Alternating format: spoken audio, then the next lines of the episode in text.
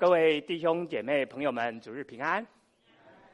刚才方基长老也特别提到，好，今年我们的元月1号跟今天的大年初一呢，刚好都是礼拜天，好，刚好都是礼拜天，所以呢，我们大家能够在这样的一个节日当中，我们一起在教会当中来敬拜赞美主，好，作为庆祝新的一年开始呢，这实在是一件非常蒙福的一件事情。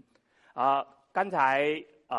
那个宪瑞弟兄也带我们在读诗篇65篇，那另外在诗篇23篇第6节也特别有提到说，我且要住在耶和华的殿中直到永远。所以当我们能够住在耶和华的殿中啊，这实在是一件非常非常蒙神祝福啊，极大的祝福的一件事情。所以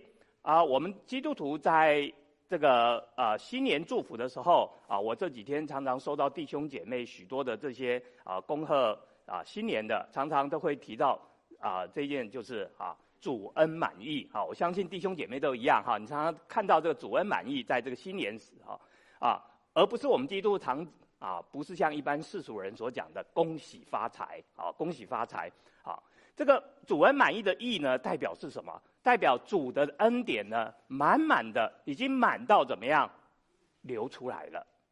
所以在今年的新年当中呢，我特别愿神的恩典能够满满的来祝福弟兄姐妹，而且经由我们能够把这样的一个恩典能够再次的流出去，来祝福在我们周遭的一些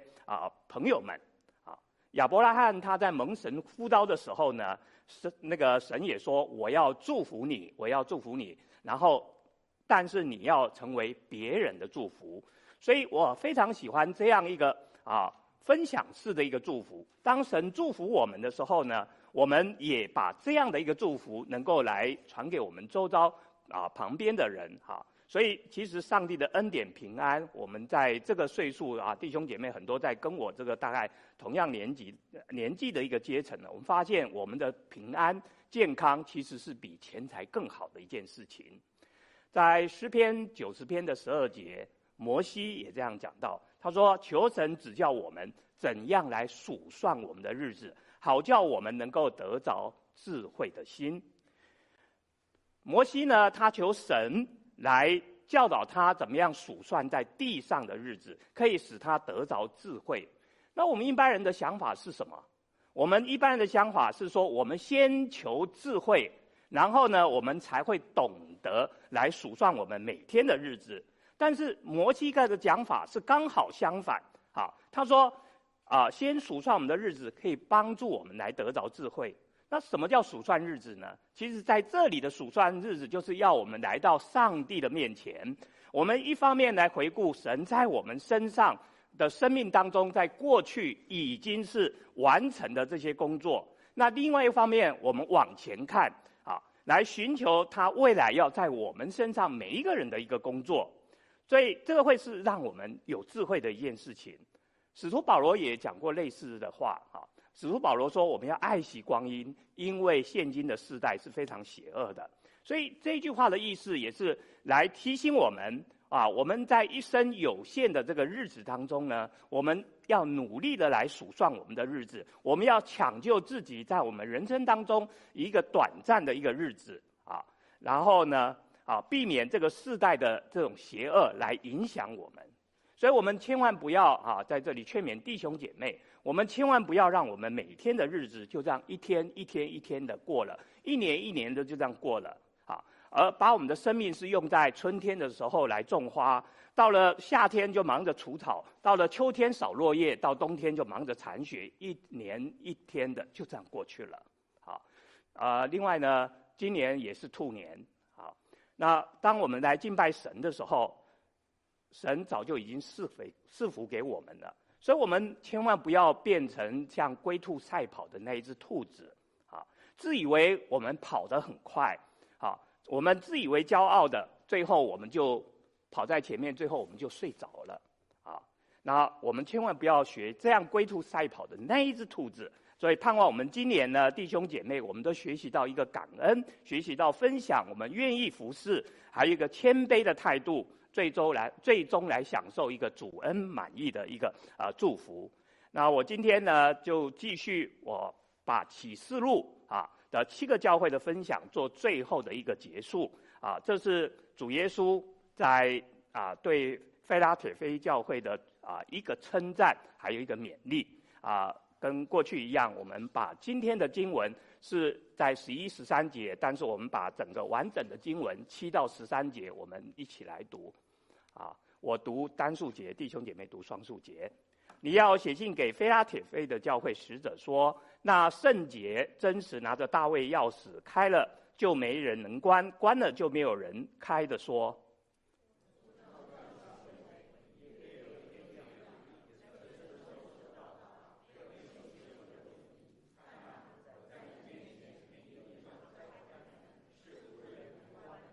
那撒旦一会的自称是犹太人，其实不是犹太人，乃是说谎话的。我要使他们来，在你脚前下拜，也使他们知道我是已经爱你了。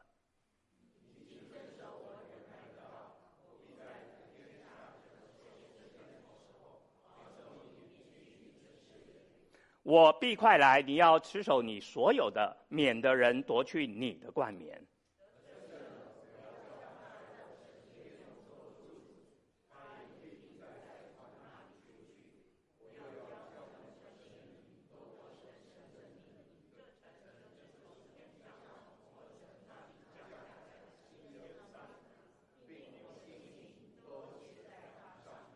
一样，我们一起来读13节。这里像众教会所说的话，凡有耳的就应当听。我们一起祷告。主啊，你再次提醒我们，圣灵像众教会所说的话，凡有耳的我们就应当听。主，我们愿意你的圣灵今天借着得胜的非拉铁非教会，再一次来向我们每一个人的心说话。愿你的话语进入我们的心中，来改变我们的生命。祷告是奉靠救主耶稣基督之名，阿们。非拉铁非的这个原文呢，在上次我大概也跟弟兄姐妹也提过。它原文的意思就是弟兄相爱的意思。弟兄相爱意思，在我们这个新约圣经里面呢，前前后后大概有7个地方我打在那个地方打在上面有7个地方提到这个非拉铁非这个字，原文非拉铁非其他6个地方都是翻译成弟兄相爱，唯有在启示录这个地方呢，它是就直接译了，就非拉铁非那非拉铁非我们也知道，它英文的名字就是 Philadelphia， 也就是我们在邻近的这个费城这个城市费城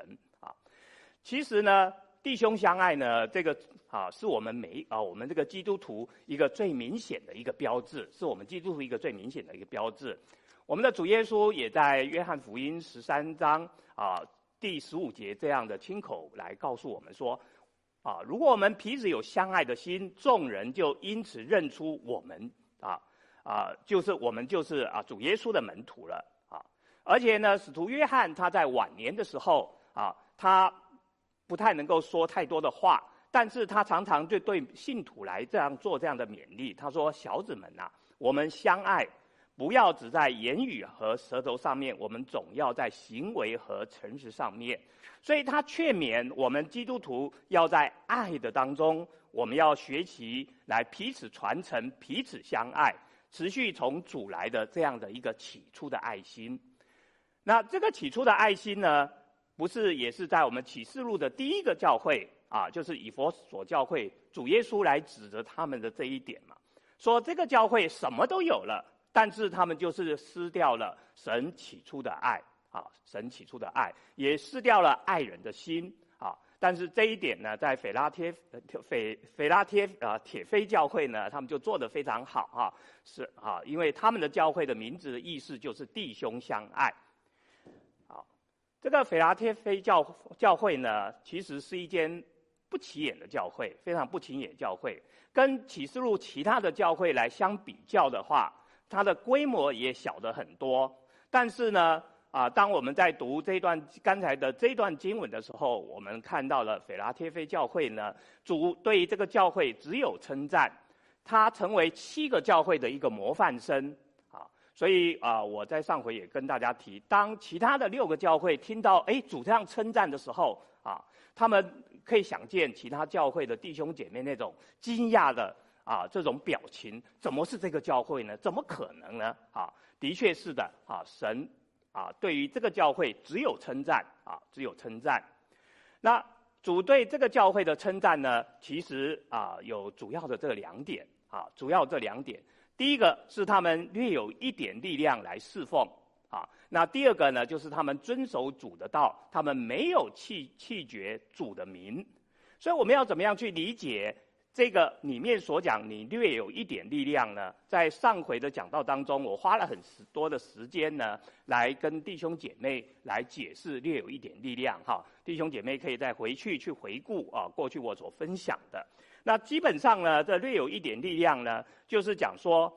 这个教会的确在这个7个教会当中是最小的，人数又最少。在世人的当中，当我们看到一个小小的教会的时候，当人数少的时候，啊，我们都认为说这个教会的力量资源都会缺乏，一定是做不出什么事工来的，一定是做不出什么事工来的。但是主耶稣却在这里告诉我们说，他们虽然小，虽然他们的力量很薄弱，但是他们却能够以小博大。好，他们完全遵守主的道，完全遵从主的名啊，所以神的圣灵就大大的与他们同在啊，所以他们就能够享受主这样的一个称赞。在几年前呢，我在教会的图书馆呢啊，看到了这一本书。叫做马铃薯汤教会，我不知道弟兄姐妹有没有看过，在我们啊教会的图书馆，现在我不知道还有没有哈。那这一本书呢，这个啊描述这个马铃薯汤教会呢，是一个非常奇怪名字的教会，所以就吸引我的注意，我就借了这本书来看啊。那个这个教会呢，是位于在韩国首都首尔郊区的一个教会。其实这个教会的真正的名称叫做光岩教会。那为什么会叫马铃薯汤教会呢？因为这个教会啊，它是位于一栋5层楼房子的3楼还有5楼啊，3楼跟5楼。那在1楼的地方呢，是一家店，这家店呢在当地是开韩国很著名的做那个马铃薯汤的啊一家店，那非常的有名，做马铃薯汤。那它的招牌非常的大，大到把教会的光岩教会就给遮盖住了啊。那你如果问当地的人说，哎呀，请问光岩教会在哪里呢？大概人家啊没有办法告诉你光岩教会在哪里。但是你问他说马铃薯汤教会在哪里呢，他们就会告诉你，哦，就在那个地方啊，在那个地方。所以这个教会呢啊，就是这样的一个不起眼的一个教会啊，教会也很小啊。那个你可以看到这栋建筑哈，到5楼哈是往上面缩小了哈，所以他们的教会弟兄姐妹呢啊，是在聚会的时候来到这个，没有办法是一次聚会完，所以他们在礼拜天分了好几堂，大概有5-6堂那么多哈，就是不断的时间一直在聚会，因为教会实在太小了哈，只能分堂来聚会啊，就是分时段来聚会啊。那难道这个教会弟兄姐妹他们不想要建堂吗？他们不想要有更大的一个地方吗？啊，或者换大一点地方来聚会嘛？那弟兄姐妹会想说，哦，可能这个教会因为人数少嘛，啊，比较小，所以他们大概是啊，奉献也少了，没有办法来建堂。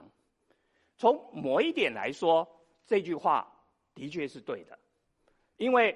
这个教会在每一个月平均的存款是不到$1000，不到$1000。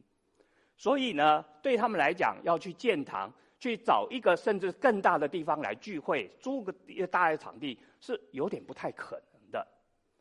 但是呢，我们来看看这个教会哈，这本书是在2008年左右出版的，它登的，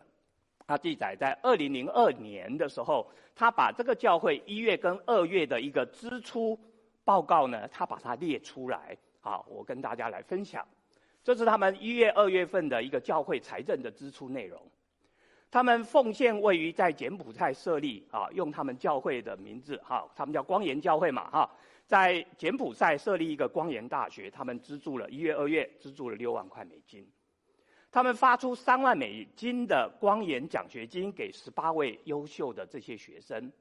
那另外呢，他们自己这个光研学社哈，没有啊，我猜想是跟教会的这个宣教事工，或者是跟这个他们传福音事工有关的哈。他们支出有$30,000。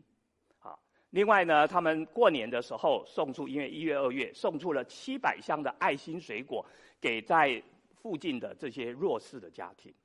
那另外在支援4吨的白米给他们北朝鲜的这些啊同胞们，啊，那最后这一点哈，他们甚至在中国大陆哈，在当时可能中国大陆比较开放，在中国大陆也植堂啊，他们的光研教会支出了$20,000。弟兄姐妹数学都很好，赶快把它加一加，已经多少钱了？好，那我们看看他们1月、2月的总收入是多少？他们那时候总收入。1月整个总收大概$150,000，这就为什么我刚才讲的，这个教会大概平均每一个月只剩下$1,000的一个存款，好，所以他们没有办法，真的是想要扩堂或者是要更大的一个空间来聚会是没有办法，因为的确教会的存款就是那么一点点，所以我刚才讲说，他们的确是一个世人看起来非常穷困的教会。因为在地上的银行呢，他们的存款不到$1,000，他们几乎把所有教会的这些支出把奉献收入呢都已经捐出去了。但是他们同时又是一件非常富有的教会，我们知道他们把这些的存款是摆在天上，好，他们的天上的存款是不计其数的。所以马林属堂教会呢，他们就把教会的资源放在了这些宣教、恩慈事工还有职场上面。他们是一个租房子聚会的教会，其实他们不要把这些支出出去的话，我相信他们是可以有能力租更大的场地，或者来建造一座大的新堂，但是他们却做不一样的一个选择啊！他们就是啊，他们知道除了在建堂以外啊，还有一个更重要的事情就是传福音。所以光研教会的确是一个会堂非常小，但是却是有一个天国心的一个大的教会，这就是我刚才所提的非拉铁非教会的一个写照。好，教会的弟兄姐妹他们都每一个人都愿意摆上他们一个微薄的力量呢，来奉献，来走出去。其实这也是我们教会需要来学习的一个目标。正因为他们这样的一个摆上呢，主耶稣就给这个教会呢有3重的赏赐。第一个赏赐我上次也讲过啊，主就赐给他们教会有一个传福音的一个大门。所以我上次特别用一样的图啊，这个图哈，所以一个呢是赐给他们有一个什么啊传道之门，还有同时主也赐给他们有一个信道之门。打开传道的门，就是要借着教会当中的每一位弟兄姐妹，我们来做这样福音出口的一个工作，同时又来我们求主来打开这些未信的人的耳朵啊，能够来接受我们所传讲的一个福音啊。所以耶稣说，为他开了这福音的大门，是没有人能关的，这个福音可以这样的广泛的来传出去。对于传福音啊，很多弟兄姐妹很害怕啊，因为就认为我们没有口舌啊，我们没有办法传福音。但是主耶稣只问你跟我，我们到底有没有用心，我们有没有尽心来传？因为我们每个人都知道，福音的果效可能是需要10年、20年、30年，可能要1代、2代甚至3代的时候，我们才能看到这些福音的果效。这完全都是一个圣灵的工作。在教会里面，我们经常看到有新来的朋友来到我们当中啊，有些是被邀请来的，有些是经由我们教会的网站呢，他们就看到了，就来到我们教会。我不知道弟兄姐妹当看到我们新来的朋友坐在我们当中的时候，你的反应是怎么样？你可以对着这些新来的朋友呢事不关己，反正呢有牧师、有长老啊，有我们的执事或者有负责的同工弟兄呢，哦、或姐妹呢，在后面呢会去跟他谈话这些啊，所以我们不需要去关心他们啊。你可以抱持这样的一个态度，但是呢，你也可以有一颗关怀、一个主动的一个关怀的心，你可以去主动的跟他们来打招呼好，让他们感觉到一个美门大家庭的一个温暖。这一切只在乎我们是不是有一颗关怀灵魂的心在我们里面。好，所以当主耶稣为我们开启这样一个福音大门的时候，如果说我们却顺手在我们不经意，不管你是有心还无心，你就把这一扇门呢就给关起来了。记得我1月1号跟大家分享的像这样的话，就是有点像我们就把我们的主耶稣怎么样关在教会的门外了，关在教会的门外。所以弟兄姐妹，在你的周遭，在你认识的人当中，我们知道还有许多的人不认识我们的主，你是不是愿意勇敢的开口来邀请他们一起来分享这个主美好的福音？所以真的非常感谢赞美主哈！我知道在这几天的这个新年的聚会当中，有许多的团契呢，他们就会邀请一些慕道朋友来到团契当中，一起来有这样新年聚餐的聚会机会呢，来跟他们传福音，也来享受主大家庭的一个温暖。在第二个赏识呢，主就是要他们怎么样叫他们的仇敌跟他们下拜。特别是指那些逼迫他们的犹太人，所以这句话也意味着，原来最排斥基督徒的那些犹太人，可能也被这个非拉铁非教会他们传福音的这个态度所影响，最后他们来到主的跟前，来承认自己的错误，愿意来归向基督。那第三种的赏识就是说，神说每一个人，我们每一天都会遇到不同的试炼。但是当我们愿意遵守神忍耐的道的时候，神就会为我们来开一条路。这一条是什么路呢？这一条路就是在各种的试炼当中，我们不会被这些逼迫、被这些患难所打倒。那教会一定会在这样一个大逼迫、大患难当中走出去。因为神他答应我们，他一定会陪我们，在最艰困的时候，他的圣手仍然在带领着我们走出一条新的道路。那一样的我们的主也对非拉铁非教会有这样的一个劝勉，还是提醒。他劝勉什么呢？他劝勉非拉铁非教会说：我必快来，你要持守你所有的，免得人夺去你的冠冕。当主说在这里说我必快来的时候呢，他其实有两个意思。第一个意思是代表那个突然性，是指时间的那个突然性。这也是在马太福音24章42节到44节这里所说的。我们必须要警醒预备我们自己，因为主耶稣的确会在一个我们都想不到的时候，他就来到我们当中了。另外一方面呢，这又代表主必快来，又代表了一个什么必然性。所以这个宣告告诉我们，这一件事情是的确是真的，我们的主一定会来，我们的主一定会来。所以我们应当要持守所有的，免得人家来夺去我们的冠冕。那弟兄姐妹我们不要有一个错误的理解怎么样错误的理解以为这个免得人家夺去我们的冠冕是神要斐拉铁非教会呢跟其他的6个教会来一同争取那唯一的一顶天上的冠冕。好像是我们在球场上面，或者在田径场上面，我们一定非得拼得你死我活来争夺唯一的那个第一名。如果是这样的话，肯定非拉铁非教会一定是输的。刚才我也提过，这个教会是最小的一个教会，人力、财力、物力都比不上其他的周遭的6个教会。所以在我们的信仰当中呢，我们的主从来不要我们去跟别的教会来做比较。当然我们是需要去观摩他们，去学习他们，但是不要我们彼此去比较。真的要比的话，是我们自己来跟自己比。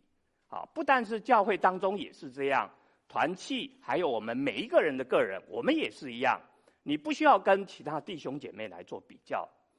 主在这个地方呢，他要我们来持守住我们所有的，就可以来保守我们的冠冕。这里讲到这个持守在英文就是 hold on 的意思，也就是紧紧抓住。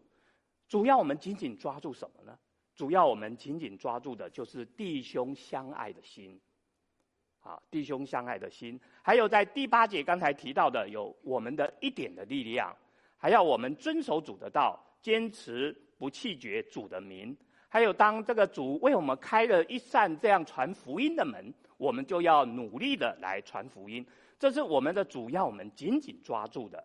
所以说呢，不是说这个七个教会呢要去争夺那个唯一的那一顶冠冕，那一顶奖牌，而是每一个教会各有各的一个冠冕，各自都要来努力。啊，其实这也是在马太福音25章主耶稣他所讲的一个比喻，他讲到有一个三个仆人的比喻。啊，主人按照这三个仆人呢他们的才干，给了第一个仆人1000两银子，给了第二个仆人2000两银子，给了第三个仆人5000两银子。所以你拿到1000两银子的弟兄姐妹，不要羡慕人家有怎么，哎呀，为什么主给他5000两银子呢？其实主要我们，纵使你只有那1000两银子，你好好的来使用，啊，你利用这1000两银子，你挣得了1500两银子，你就已经得了150分了，啊，你一样你会得到冠冕。如果你今天主给你了5000两银子，结果呢，你拿着5000两银子却去只赚得了4000两银子，啊，那你也只有得80分而已。所以再一次的，我们的主所要求我们的是要我们仆人，我们每一个人来尽心，我们要忠心，我们就能够来得到这个冠冕。所以不是只是非拉铁非这样一个小小的教会，神会赐给他们冠冕。其实我们每门教会只要持守我们的神给我们每一个给我们教会所托付的，我们一样也可以来得到这样从天上的一个奖赏的一个冠冕。所以不论大小的教会，只要我们愿意持守，我们都可以经历到神丰富的一个恩典。那耶稣在这里还说，得胜的不只是冠冕不会被夺去，啊，而且他还又赐了2个应许给我们，他神又赐了2个应许给我们。第一个应许是什么？第一个应许就是要我们成为神殿中的柱子，神殿中的柱子。当圣经里面提到柱子，最有名的是什么呢？就是在所罗门王所盖的这个圣殿，在圣殿的正门呢就有2根巨大的这个柱子。这2个柱子是有名字的，啊，当我们现在面对它，在左边的那个叫做雅金，啊，雅金呢它的意思是建立的，在右边的这一块柱子，啊，这一根柱子呢就叫做波阿斯，啊，波阿斯的意思是力量的意思。我们都知道这个柱子呢是一个建筑物非常重要的一个结构，啊，不是只是一个好看而已，其实是一个很重要的一个结构。当这个柱子坚固稳定的时候呢，啊，它是可以支撑整个建筑物的，啊，这个非拉铁非在那个附近啊，他们经常遭遇到地震，所以为了避免房屋倒塌的时候呢，这些柱子更显得非常非常的重要。没有柱子的建筑物就很容易就倒塌，就不见了，啊。那如果你今天到非拉铁非去参观的话，你还可以看到有2根巨大的这个柱子。这个柱子是在7世纪的时候所建造的圣约翰大教堂的，哈，其他的建筑都已经都不见了，这2根大的这个柱子仍然屹立在这个在那个地方，经过了1000多年，你看看还在那个地方，啊。那我在过去陆陆续续跟大家介绍了这个启示录的7个教会，啊，当然今天只剩下一些断垣残壁，对不对？啊，那你如果去的话，你可以发现。看到最多的都是什么？是不是就剩下这些柱子了？我们今天所看到的，你去参观每一个教会，哈，今年5月的时候，教会有一批的弟兄姐妹会去这个启示录的几个教会参观，你去看到的就是剩下的就是柱子，哈，这些古迹当中最多的就是柱子，所以在这个地方的柱子引申做什么呢？引申是被神所重用的那一位，所以我们每一位忠心的基督徒呢，都会成为上帝殿中的一个柱子，作为一个教会的一个支柱。这是一个非常重大而且非常尊贵的一个使命。比如保罗在加拉太书第2章第9节这里，他就讲到彼得、雅各还有约翰这3个人是教会的一个柱石啊，他们的一个支柱。那另外在彼得前书也有类似的一个说法，他说讲到我们基督徒是灵宫啊，也是这个圣殿的一个活石，我们这些活石呢被建造成为圣殿，神就住在里面啊。所以我们在神的国度当中，不要忘记你们每一个人的使命是什么。我们是灵宫当中的一个活石，是一个教会很重要的一个支柱。所以在教会里面呢，不是只有牧师只有长老才是柱子。启示录这里告诉我们什么？主耶稣要非拉铁非教会得胜的基督徒都来成为教会的柱子。刚刚我们所看到的彼得前书这里是要我们每一个，注意哦，是要每一个基督徒都来成为灵宫当中的一个柱石啊，绝对不是只有教会当中的少数人来成为这样的一个柱石。所以我们不是将来才要做教会圣殿的一个柱子，在今天弟兄姐妹你就可以来成为教会当中的一个重要的一个柱子啊。那在今天当中呢，我们教会的确有许多的事工都非常需要我们来成为教会当中的一个柱石。在这里呢，我必须要再次的来提名啊，来纪念在后面服侍的我们 AV Team 的这些同工啊，还有在刚才领师的啊，除了方基长老他们夫妇以外，在过去这3年当中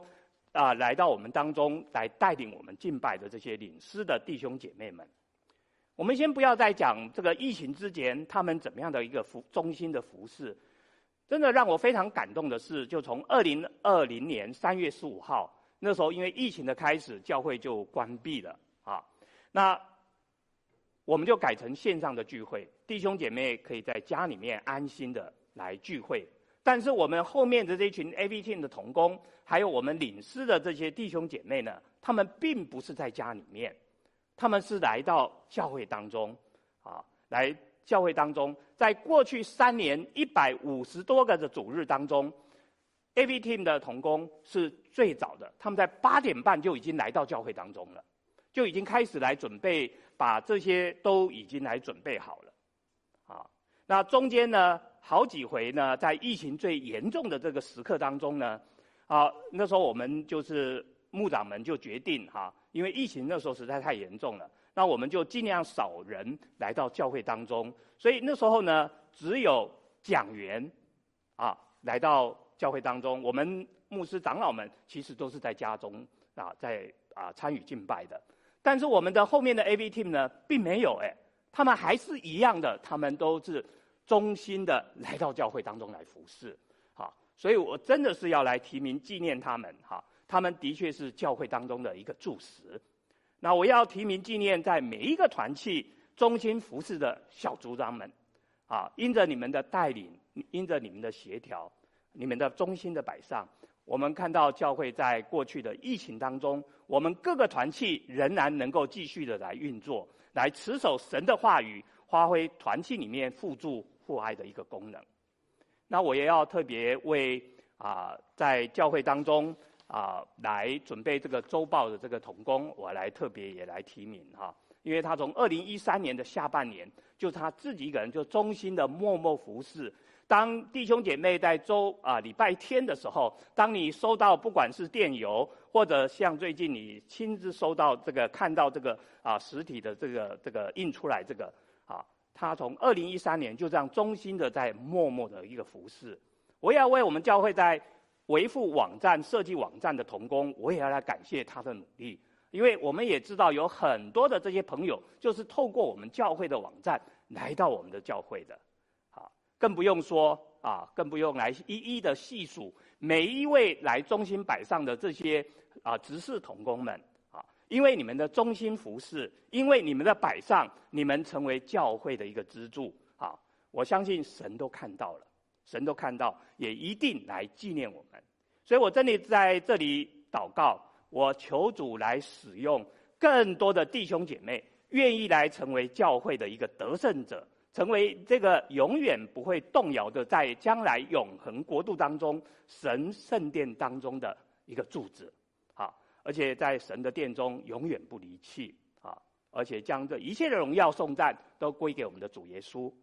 那第二个应许呢是什么？第二个应许就是说，神说他要把他的名、圣城还有主耶稣的新名要写在这个柱子上面。所以这里特别提到有三重新的名字的这样的一个应许啊。其实这个应许呢，这个背后呢，跟腓拉铁非教会呢，这个城市在过去常常更换名字呢，是有相当大的关系哈。腓拉铁非教会在公元17年的时候，被一个大地震整个毁灭了啊。当时的罗马皇帝呢，叫做提比留呢，他非常的仁慈的对待这个腓拉铁非教会，他捐了钱，而且免了他们的税啊，来重建这个城市。所以百姓为了对这个皇帝的感恩之意呢，所以就把这个城市的名字就改成新凯撒城啊，新凯撒城。后来隔了几年的时候，到了另外一个皇帝叫魏斯帕先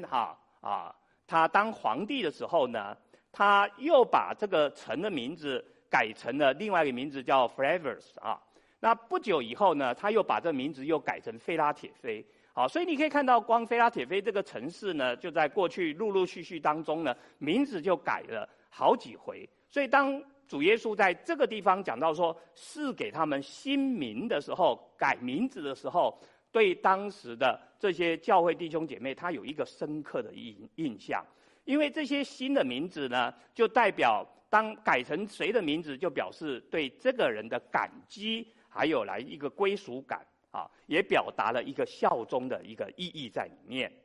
所以当这个地方耶稣向他们应许的三个名字呢，其实有不同的意义的。好，第一个，当这里讲到说要赐给他叫做神的名的时候呢，其实意义是表示什么？代表一个归属，代表说这些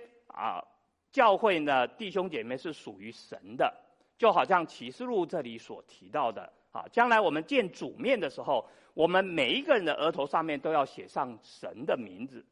写上主的名字，表示怎么样？表示我们是属于神的所以第一个，神的名呢，是代表我们是属于神的。那第二个呢，写上神圣城的名呢，代表我们是天上的一个国民这也是在腓立比书3章20节这里所分享到的讲到我们是天上的国民，就好像我们现在有一本护照一样我们今天这个护照是一个天上的护照，上面写到我们是属于天国的一个子民在上面。那第三个呢，讲到耶稣的新名这个表示我们跟神有一个，跟我们的主耶稣有一个非常亲密的一个关系表示我们是怎么样？是属于基督的，属于基督的。所以当腓拉铁非教会这里呢被勉励说将来会写上神的名，表示第一个他是属神的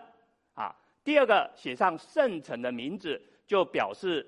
这些他们是属于天上国度的。那第三个写上耶稣的名字呢，就说明他们是属于耶稣基督的属于耶稣基督的。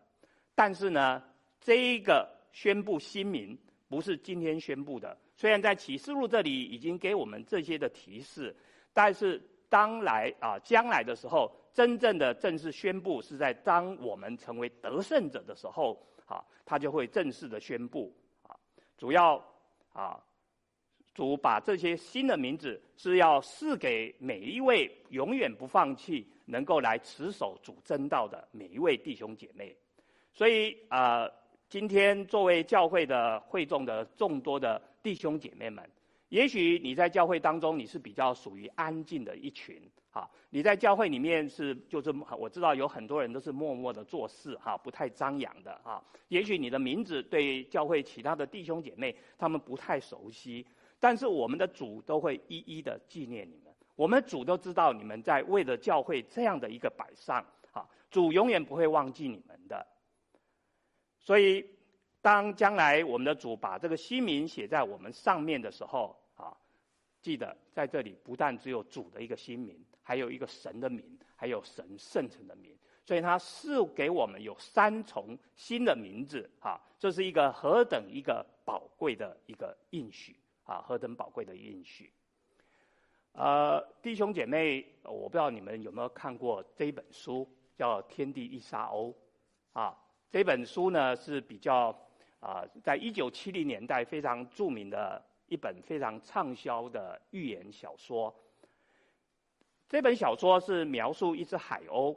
啊，这只海鸥的名字叫做 Jonathan Livingston 啊，是描述这只海鸥的这个故事。身为一只海鸥，Jonathan 他知道他自己能够在天空当中他能够做的，他能够不能够做的事情。